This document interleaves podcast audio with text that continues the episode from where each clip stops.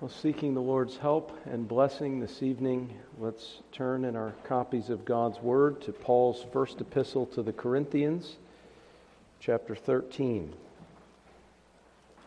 1 Corinthians, chapter 13. We'll be reading the entire chapter.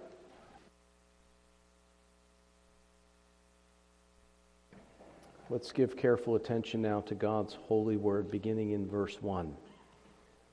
Though I speak with the tongues of men and of angels, but have not love, I have become sounding brass or a clanging cymbal.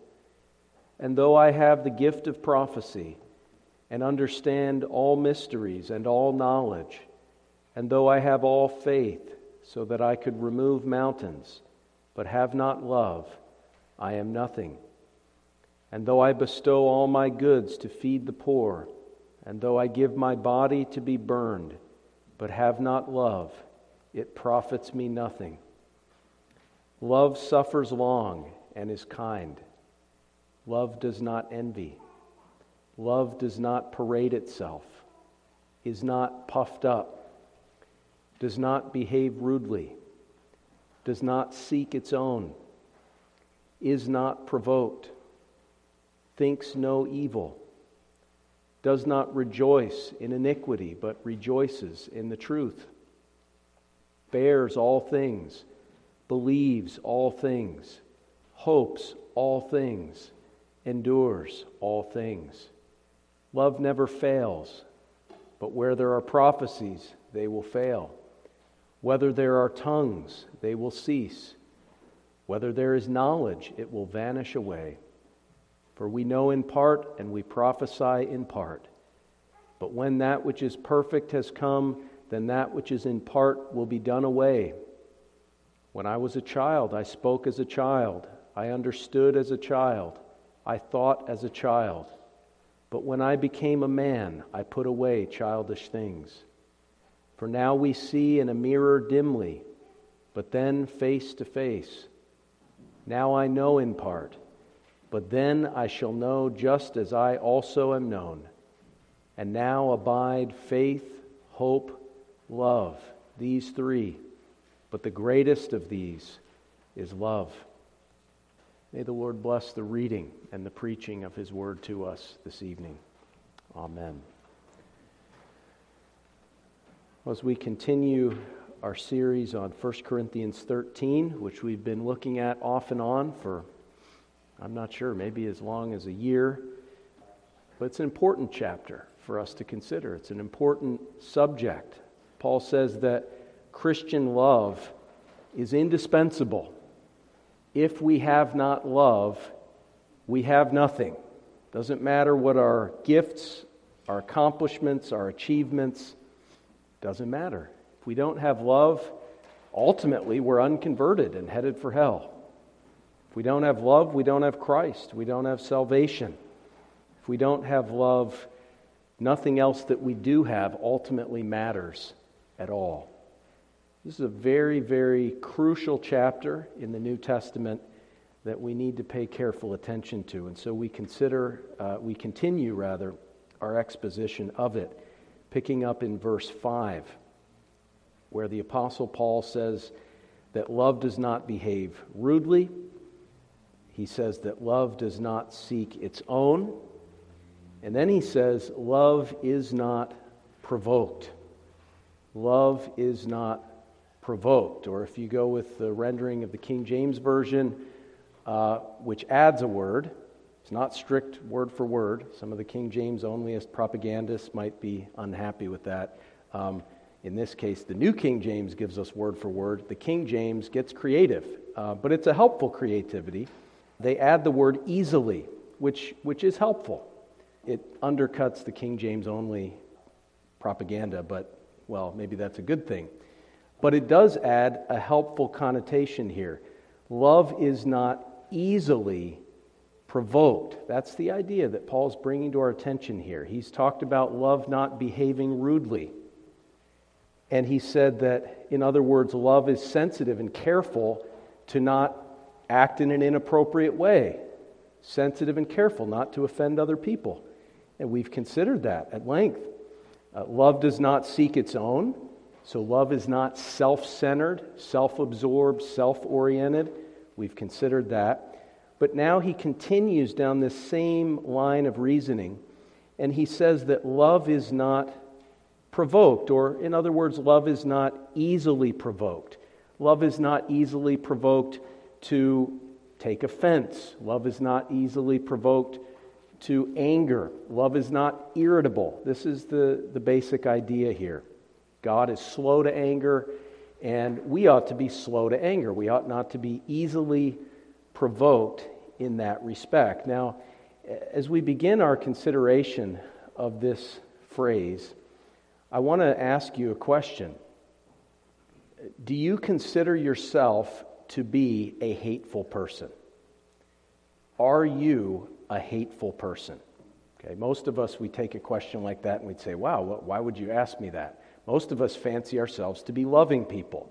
We don't think of ourselves as hateful people. But the scriptures tell us that we all by nature are hateful people. Uh, Titus 3, verse 3 For we ourselves were also once foolish, disobedient, deceived, serving various lusts and pleasures living in malice and envy, hateful and hating one another. So, by nature, we're hateful people. So, if you're outside of Christ this evening, you're a hateful person. I mean, that's, that's what the Bible says. If you're a Christian, understand you've been liberated from sin, you've been saved from bondage to that hateful spirit, that hateful attitude. However, you have remaining sin in your life sin has not been utterly eliminated from your soul. You have remaining sin. You're a new creature in Christ, but there is still sin living inside of you, according to Romans chapter 7. So, insofar as that sinful flesh remains, you have the capacity to be a hateful person in, in many instances. And what 1 Corinthians 13 is doing by, by way of implication is it's saying to the extent that you or I do not conform to the definition of love, that means we're not loving. Well, uh, that's a really nice way to say it, but what's it really? It's, then we're hateful.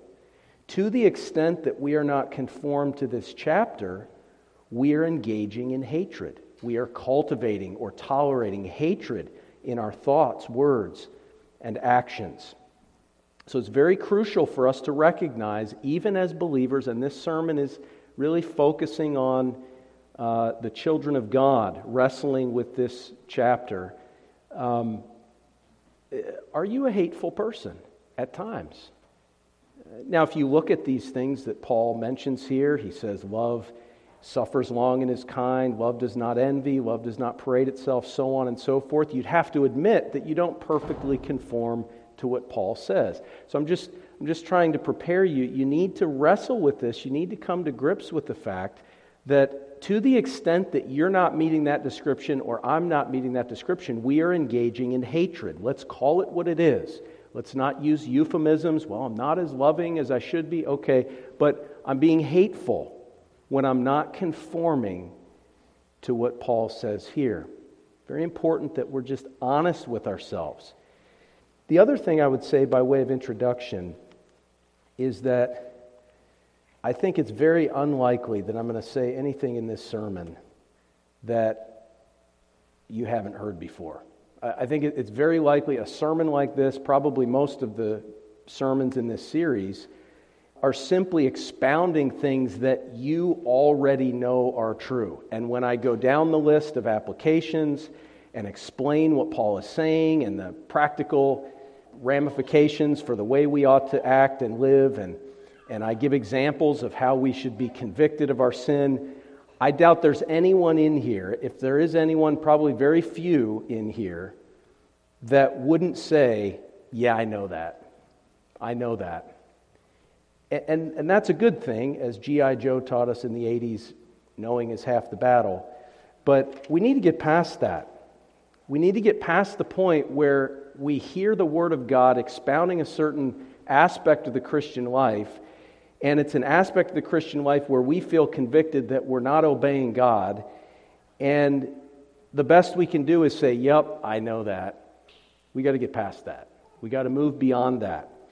Jesus says in John 13, verse 17, If you know these things, blessed are you if you do them. You can go to James chapter 1. He says essentially the same thing that we're blessed in the doing of God's word. We need to get past just knowing it. Uh, okay, Jesus says, you know these things. Blessed are you if you do them.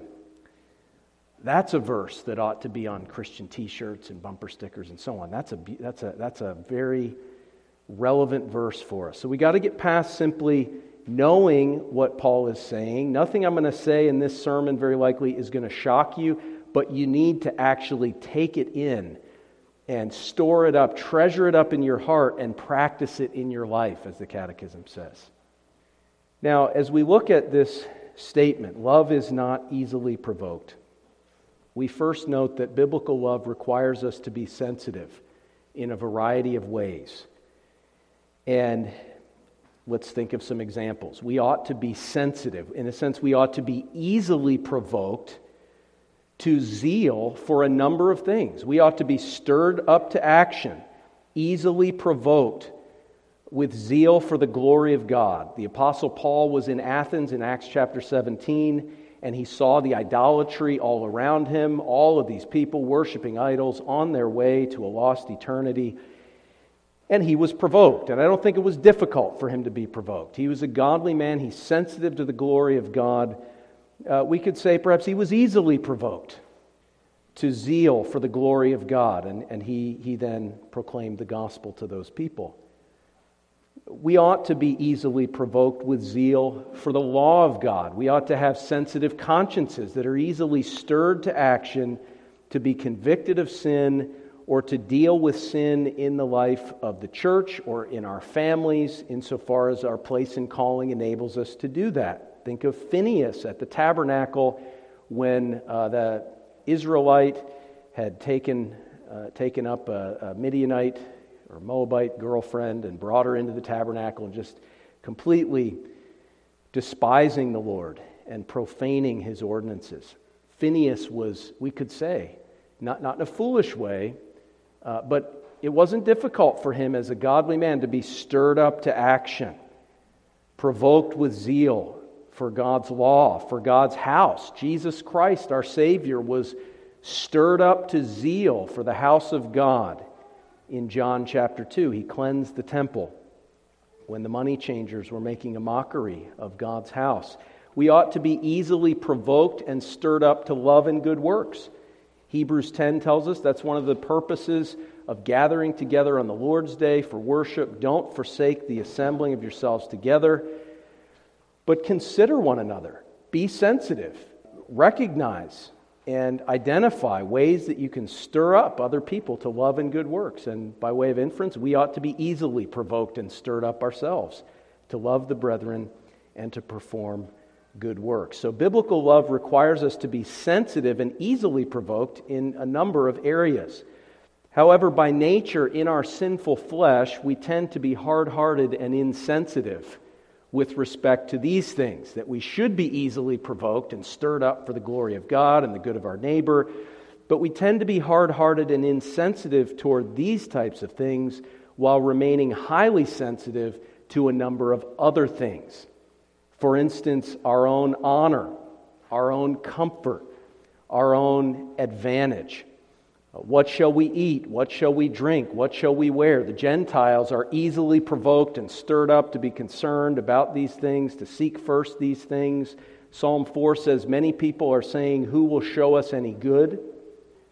Our own comfort, our own honor, our own advantage. We're easily stirred up with zeal for these things. We're very sensitive to these things. Why? Because, as Paul addressed earlier in the verse, uh, we, we seek our own. Love doesn't seek its own, but you see, that's the problem. Our hearts are infected with hatred. That is, with self love that causes us to be zealous for ourselves and disregard the concerns of others. We also tend to be highly sensitive to the sins of other people as opposed to our own sin. As I said, we should be sensitive to the law of God. We should be easily provoked to the conviction of sin, the hatred of sin, the killing of sin in our own lives. We should be easily convicted when a brother confronts us, easily convicted if we've sinned.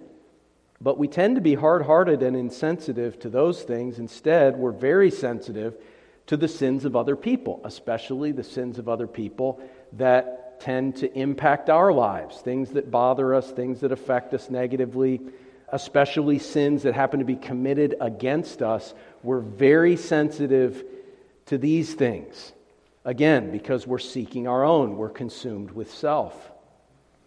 And because of this, we're often slow to hear those who find fault with us and quick to accuse others of faults that we perceive in them, even at times blaming other people for the faults that they see in us, or perhaps the faults that we even see in ourselves. We admit these faults, but we find a way to blame other people because, again, we're very sensitive to the sins of other people, especially those committed against ourselves or those that impact us. You think of Adam and Eve when they fell into sin, Genesis 3 12 and 13, right? Adam blames Eve or blames God for giving him Eve, so he's just blaming everybody. Eve blames the serpent, so on and so forth. It's the blame game. We blame others. We're sensitive to how others have impacted uh, our, our own situation. Now, this defensive, hard hearted, fault finding attitude toward others uh, is, is very dangerous, especially when it's combined with a supersensitive personal victim complex. When you combine a, hard hearted, fault finding attitude with a super sensitive personal victim complex, you find the kind of thing that we see all around us in the world today. Really, it's nothing more than conformity to the pattern of this world. And so, Romans chapter 12, verse 2 warns us against conforming to the pattern of this world. Romans chapter 12, verse 1 I beseech you, therefore, brethren, by the mercies of God, that you present your bodies a living sacrifice, holy, acceptable to God, which is your reasonable service.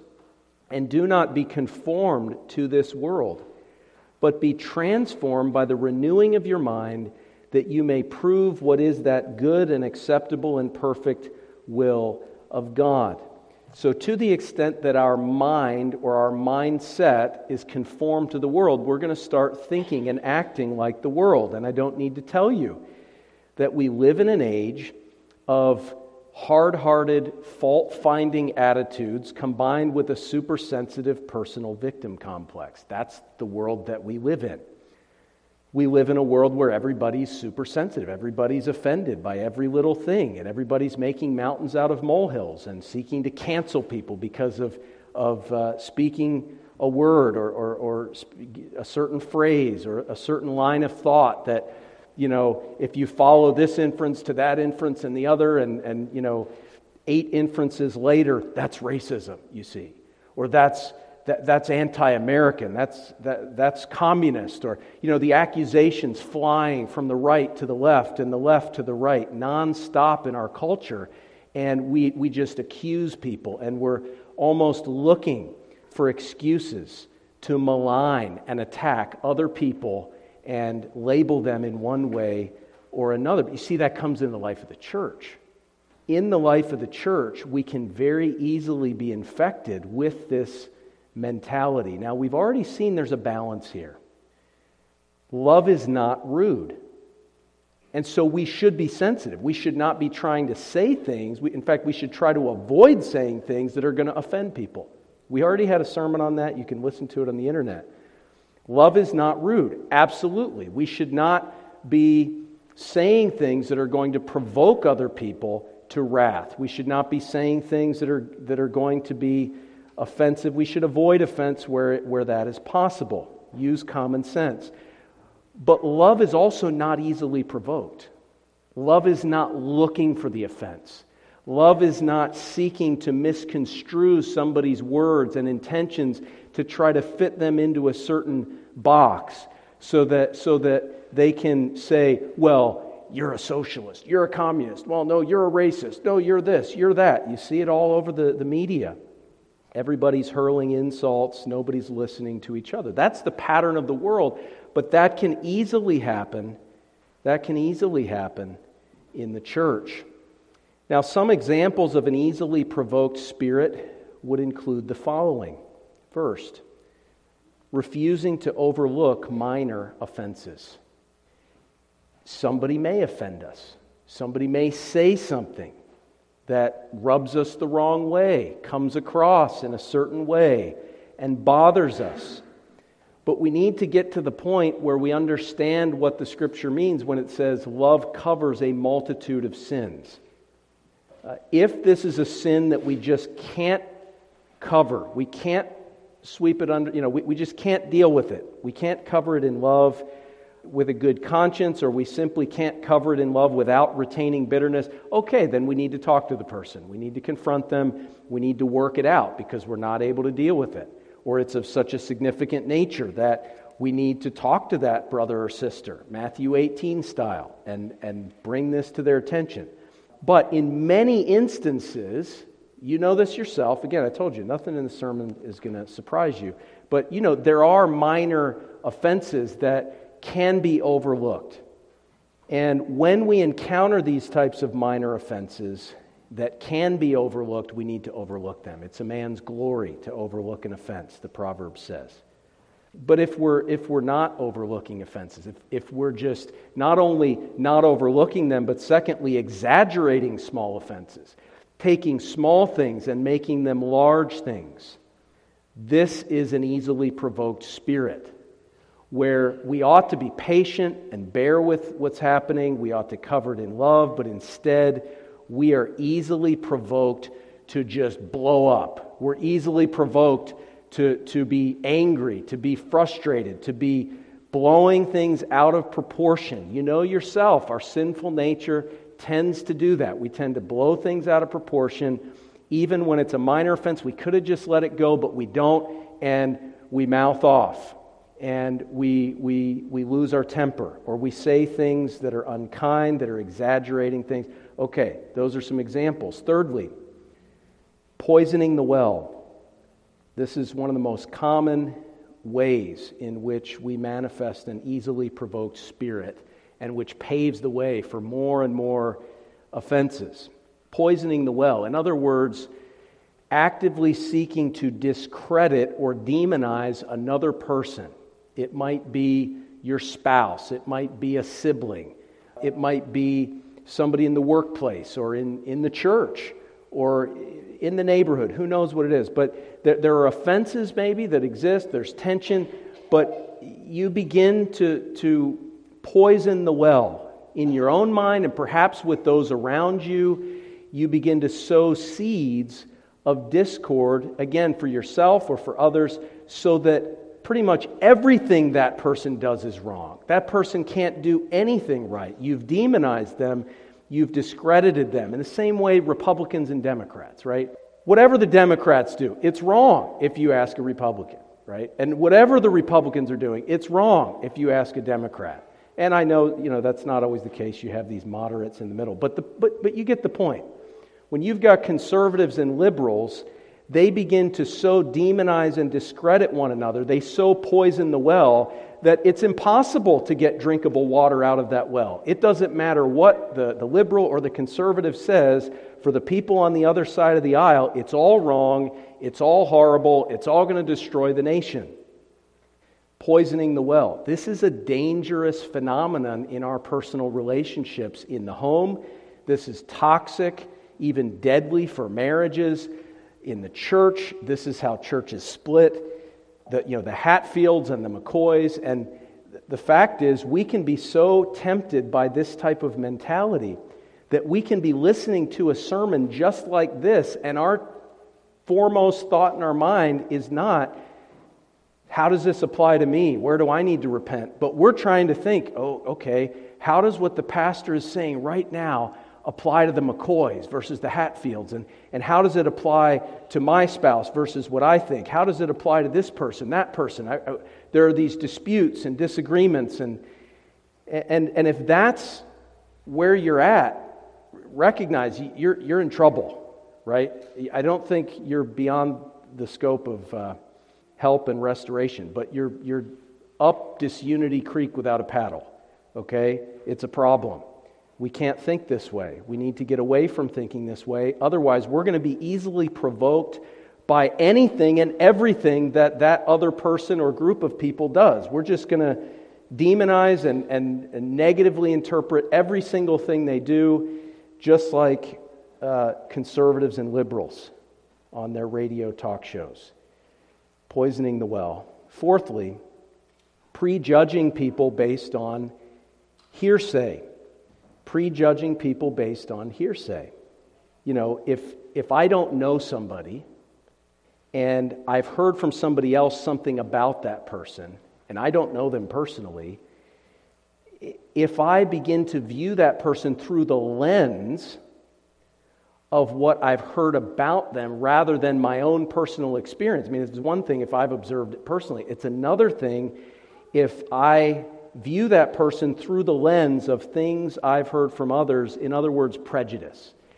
If I fall into that and I'm prejudging someone based on hearsay, in a way it connects to poisoning the well because I've, I've begun to view the person as a poisoned well. So no matter what the water is coming up in the bucket, I'm just assuming it's bad right away. This is a huge problem. It can cause us to be offended by people that we wouldn't have otherwise been offended. This is the problem with, with when we gossip, when we say things that we shouldn't say, it can provoke other people to be offended by things that they wouldn't otherwise be offended by in that person. And we've all been on the other end of this. We've, we, we, we all know what it's like, and you feel like, well, why am I not getting a fair shake from this person or that person? Well, we got to be careful that, that we're not creating a lens by which people are discredited. Now, it is the case that in some cases, somebody's discrediting themselves, and that's a whole other phenomenon. But I'm saying we shouldn't add to it. Fifthly, a way that we manifest an easily provoked spirit or, or something that in a way that's connected to that is when we interpret people's words in the worst possible way. This happens. Again, because we're selfish, we tend to think of the times it's happened against us, but I'm sure we've done it to other people. Uh, where we interpret their words in the worst possible way. And perhaps you're in an argument with somebody, and they say something, and at the moment they say it, you're in the argument, so you're trying to think about what you can say next to win the argument. And so it's convenient for you to interpret what they're saying in the worst possible way so that you have ammunition for your next argument and, and so on and so forth to win the argument. And so you interpret what they're saying in the worst possible way so that you can win the argument. That's what I'm saying here. That's an easily provoked spirit. It could be that they didn't mean that.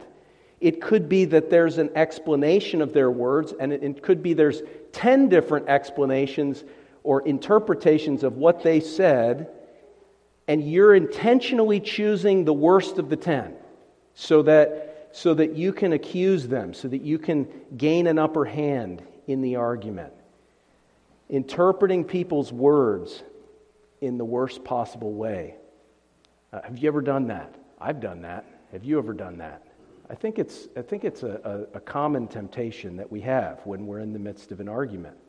And we need to be careful because what happens is there could be a perfectly reasonable interpretation, in fact, multiple interpretations of what the person said that are totally reasonable, and yet we're harping on that worst case scenario. Now, none of us likes to be treated that way. I don't like people uh, evaluating what I say and do in that regard. Jesus says that in the same way you judge others, you will be judged. He says, Love your neighbor as yourself. He says, Do unto others as you would have them do unto you. So sometimes it's helpful to just stop and think if it were me on the other end of the situation, Uh, would I want my words to be interpreted in the same way that I'm interpreting the words of other people? That's a good way to guard yourself in this respect because it's no fun to have your words misconstrued. Sixthly, refusing to hear a person's explanation. This is so common.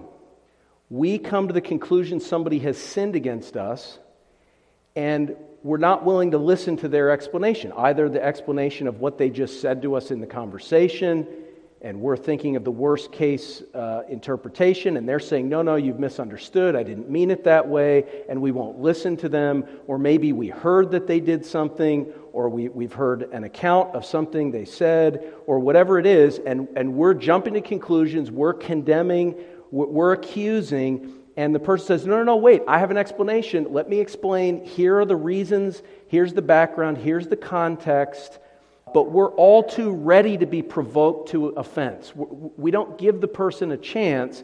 It's almost like we're dead set on being offended, and so we're just going to be offended. And, and we're, you know, talk to the hand. I don't want to hear your explanation. Have you ever said that to somebody? When they're trying to explain why they said or did something, and you say, I don't even care. I don't want to hear your explanation. I'm just going to stomp off or, or whatever. Uh, that's an easily provoked spirit. Maybe there's an explanation. Why not listen? Maybe it can avoid a lot of unnecessary conflict. Seventhly, accusation before inquiry. Accusation before inquiry. Do you ever accuse people before you even have a clue what you're talking about? And this can be in very mundane, relatively trivial things in the home with your spouse with your children, with your siblings in the home, where, you know, one sibling says to another, Oh, you know, you stole my, my, my favorite pair of jeans, or, or whatever it is, right? Or my favorite hat. You know, are you making accusations before you've actually inquired and asked questions to determine what actually happened? Are you quick to the trigger? Are you a critically minded person that is shooting out criticisms against people in your family, in the church, or whatever, whatever context, in the workplace, without actually doing your homework to figure out what actually happened. That's an easily provoked spirit. You're provoked to offense before you even know what's happening, before you've even taken the time to ask the person that you think may have offended you. Why don't you ask them first? Why don't you say, hey, what's up with this? And find out if they have an explanation before you bring that accusation. This is toxic in our relationships to be easily provoked to accuse people and rip them up and down and make snide comments and, and, and say, you know, just sometimes we can do it in, in, you know, by way of insinuation and indirectly and so on and so forth before we've even asked them for an, uh, for an account Eighthly, incentivizing offenses. Kind of already touched on this, but incentivizing offenses. Now, we haven't gotten yet to what Paul says when he says, Love thinks no evil. Uh, I think these are very much connected, and, and we're going to spend some time, possibly multiple sermons on that one. But some have translated verse 5 at the very end there that love keeps no record of wrongs. Love thinks no evil. And I, I don't want to get into that part of the verse prematurely here, but, but there's something of that in the verse. It, it is part of the meaning is love keeps no record of wrongs. And he goes on to say, Love does not rejoice in iniquity, but rejoices in the truth. Now, in these conflicts that develop between ourselves and others, in the home, in the church, in the workplace, in the community, maybe it's you and your neighbor, who knows?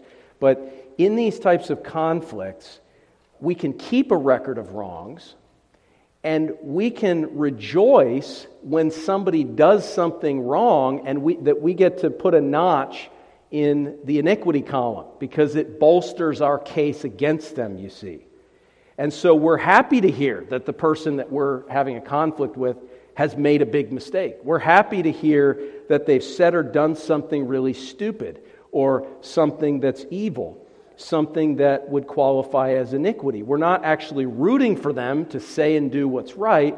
We're rejoicing because we're keeping a record of that iniquity and we're putting the notch in that column. Because what's happened is we've so we've become so ingrained in the conflict, we're so ready to be offended and provoked that we've almost incentivized the offense. It benefits us for them to offend us, right? Again, this is conformity to the world. You see this all the time with conservatives and liberals. They want the people on the other side of the aisle to say and do bad things so that they can get up and grandstand and say, oh, it's so horrible. Why? Because they're actually gaining points in the conflict. There's an incentive to be offended. I love watching the World Cup. I, you know, I don't watch a lot of soccer or football, as they say, other than that, but I always love every four years watching the World Cup. Uh, but one thing that bothers me is this phrase that the announcer will use when somebody has the ball and maybe they have a scoring chance and then they get fouled. And he says that the, the player won the foul. And you see this in soccer where they, they, the players, and this is not, nothing against soccer. I love watching soccer, and I think soccer players are some of the most gifted athletes on planet Earth. But uh, they're always trying to win the foul. It's, a, it, it's almost as if the goal is to get fouled. If you can get fouled inside the, the penalty area, inside the 18 yard line, if you can win the foul, and, and if you win the foul, and then you're able to roll around on, on, the, on the pitch, on the field long enough to persuade the referee that you're really hurt, uh, and you're moaning and crying, of course, covering your face because it's all a big ruse, but, you know, you can win further fouls. You can, you know, the other team will get a yellow card or maybe a red card. That's one thing that I just utterly despise about soccer. It's, it's unmanly. But, you see, you, the, people do this in their relationships. They're trying to win the foul. They're trying to get the other, you know, your siblings, children, you know, maybe you're, you're trying to get your sister or your brother to get a red card or a yellow card or to get in trouble with mom and dad. Uh, love does not keep a record of wrongs. Love is not trying to win the foul. Love is trying to win the person. Love is not rejoicing in iniquity, but rejoices in the truth. Now, finally, another uh, example of an easily provoked spirit is when we have an obvious double standard. When we have an obvious double standard. In other words, we're easily provoked by the very same things that we're doing or that we have done in very recent experience. Um, and so when we get offended by people, we need to think about it. Okay, which commandment are they breaking against us? Which commandment? And, and when was the last time I broke that commandment? Had to repent, had to ask forgiveness. And we should begin to humble ourselves, begin to think about how gracious God has been toward us. We should begin to think about how gracious other people have been toward us in bearing with us in the very same categories, in some cases, where, where they're sinning against us, we've sinned against them.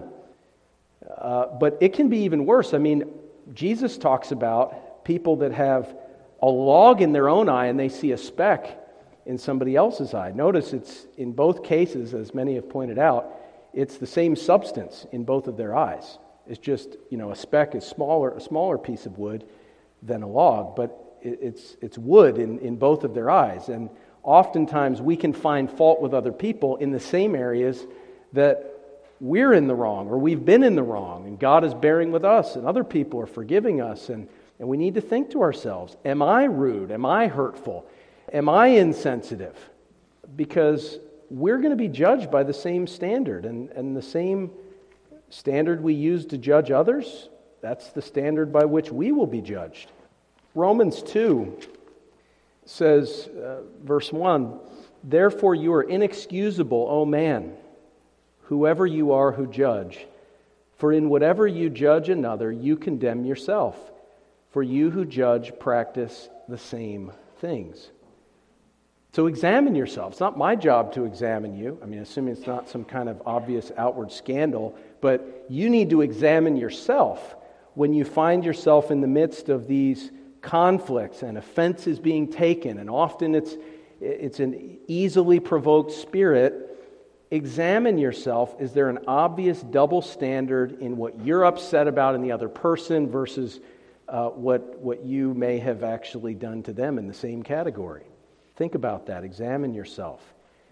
Now, in looking at this statement, love is not easily provoked, it's important for us to understand that when one person provokes another person to wrath or to any sin, that both are at fault.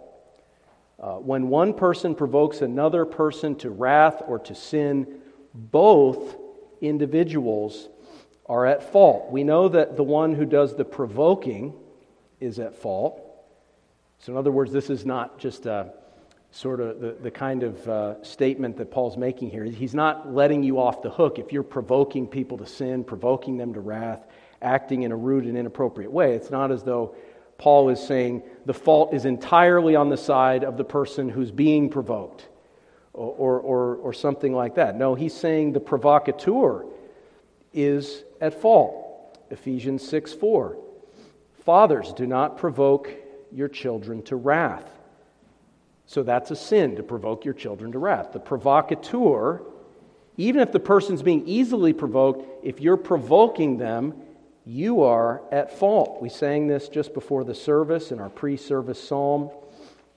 In Psalm 106, verse 33, we're told that the Israelites rebelled against God's Spirit so that Moses spoke rashly with his lips. So the Israelites provoked, or yeah, the Israelites provoked Moses to wrath, to sin, to say, Oh, you rebels, and to strike the rock with God's rod. And because of that, Moses was kept out of the promised land. But we're told here that the people, I mean, it, it's obvious from, from the text of the psalm, the people sinned. They rebelled against God's Spirit when they provoked Moses to wrath. So the provocateur is at fault. I don't want us to be unclear about that. Matthew chapter 18, verses 6 and 7. But whoever causes one of these little ones who believe in me to sin, it would be better for him if a millstone were hung around his neck and he were drowned in the depths of the sea. Woe to the world because of offenses! For offenses must come. Okay, he, so Jesus is saying there are offenses, they're going to come. God has ordained them to come. And the, from the other standpoint, we shouldn't be easily provoked. We should recognize realistically we're going to get offended, these things are going to come, and we shouldn't, you know, pretend that they're not going to come. They will come, they must come. But woe to that man by whom the offense comes. So there's moral accountability for the provocateur because it's sinful to provoke other people to wrath or to any type of sin. You know, we could use this with immodesty, right? It, it's a sin for somebody to lust after a woman but if the woman's dressed in a certain way that's immodest, it's a sin to provoke or advertise or, or in some way promote that type of lust with, with one's apparel. So the provocateur is at fault. But also, the one who is provoked to sin is at fault for their sin. Again, Moses the people rebelled against the Holy Spirit and provoked Moses to speak rashly with his lips. But guess what? Moses was still accountable for speaking rashly with his lips. God barred him from entering the promised land because of the sin that he committed, though he was greatly provoked by sinful, rebellious Israelites. So there's accountability on both sides. So at no point if we're the provocateur, should we be sitting back and saying, well, this person's easily provoked and that person's easily provoked? And, and, and you know, cry me a river. You need to deal with the fact that you're doing things that are provoking people. and suck it up and repent. But if you're on the other side and you're the one who's being provoked to sin, you can't use it as an excuse. Well, they're provoking me. Well, yes, Potiphar's wife is provoking Joseph, trying to tempt him to commit sexual immorality. But guess what? Through Christ, we can do all things. We can triumph over that provocation. We can hold down the fort and take the way of escape and not sin. Joseph did not commit sexual sin with Potiphar's wife, even though he was provoked, or at least there was a, a consistent, daily provocation seeking to tempt him in that direction, but he didn't do it. By the grace of God, you can resist the devil and he will flee. If you can resist the devil, you can resist whatever person in your life is offending you because they're a lot less powerful and influential than the devil. You can resist temptation. So there's never an excuse. If there was an excuse, Moses, the meekest man on earth, would not have been barred from the promised land. That's how serious God took it that he sinned, even though he was provoked. So we need accountability across the board. And of course, the provocation to sin and the easily provoked spirit are not always in balance. Sometimes the provocation can be a 10 on the Richter scale, and the sin that's provoked can be a 2 or a 3, and vice versa. But all things being equal, the most important way of coming to grips with the, the, the relative guilt of these sins and understanding which is more dangerous, which is, which is more heinous in the sight of God. The key is whether a person is repenting and being teachable. Okay? So if you're provoking people to wrath or if you're being provoked to wrath or sin, the key here is to recognize that sin and to repent of it and to seek forgiveness and to strive by the grace of God to do better the next time. If you're not doing that, you're going to go off the rails. You're going to go off the rails in your family. You're going to go off the rails in the church. You're going to go off the rails, period. So it's very crucial to examine yourself, recognize, confess your sin, and strive by the grace of God to make incremental progress in this area. Now, how are you going to do that? In closing, uh, we don't need to spend a lot of time on how we do that because it's extremely simple. And as I said, it's nothing that's going to be some big revelation that you've never heard of before. You need to consider how patient God is with you every day. God knows everything. God knows everything in your heart. He knows everything in your thought life. He records every word that you've ever spoken. He sees and perceives every sin that you commit, every time you grieve His Spirit, every time you fall short of His glory. And, God is perfectly holy. He knows more about your sin than anybody else, and He hates sin more than anybody else. And yet He's patient with you. And, dear believer, He loves you, and His, if we could say, His holy irritation at your sin does not prevent Him from being compassionate and sympathetic and gracious. While you were yet a sinner, He reconciled you to Himself, made peace between you and Him through the blood of the cross of Jesus Christ. How patient, how compassionate, how loving is God towards you? To what extent did God, as it were, bend over backwards to reconcile himself with you?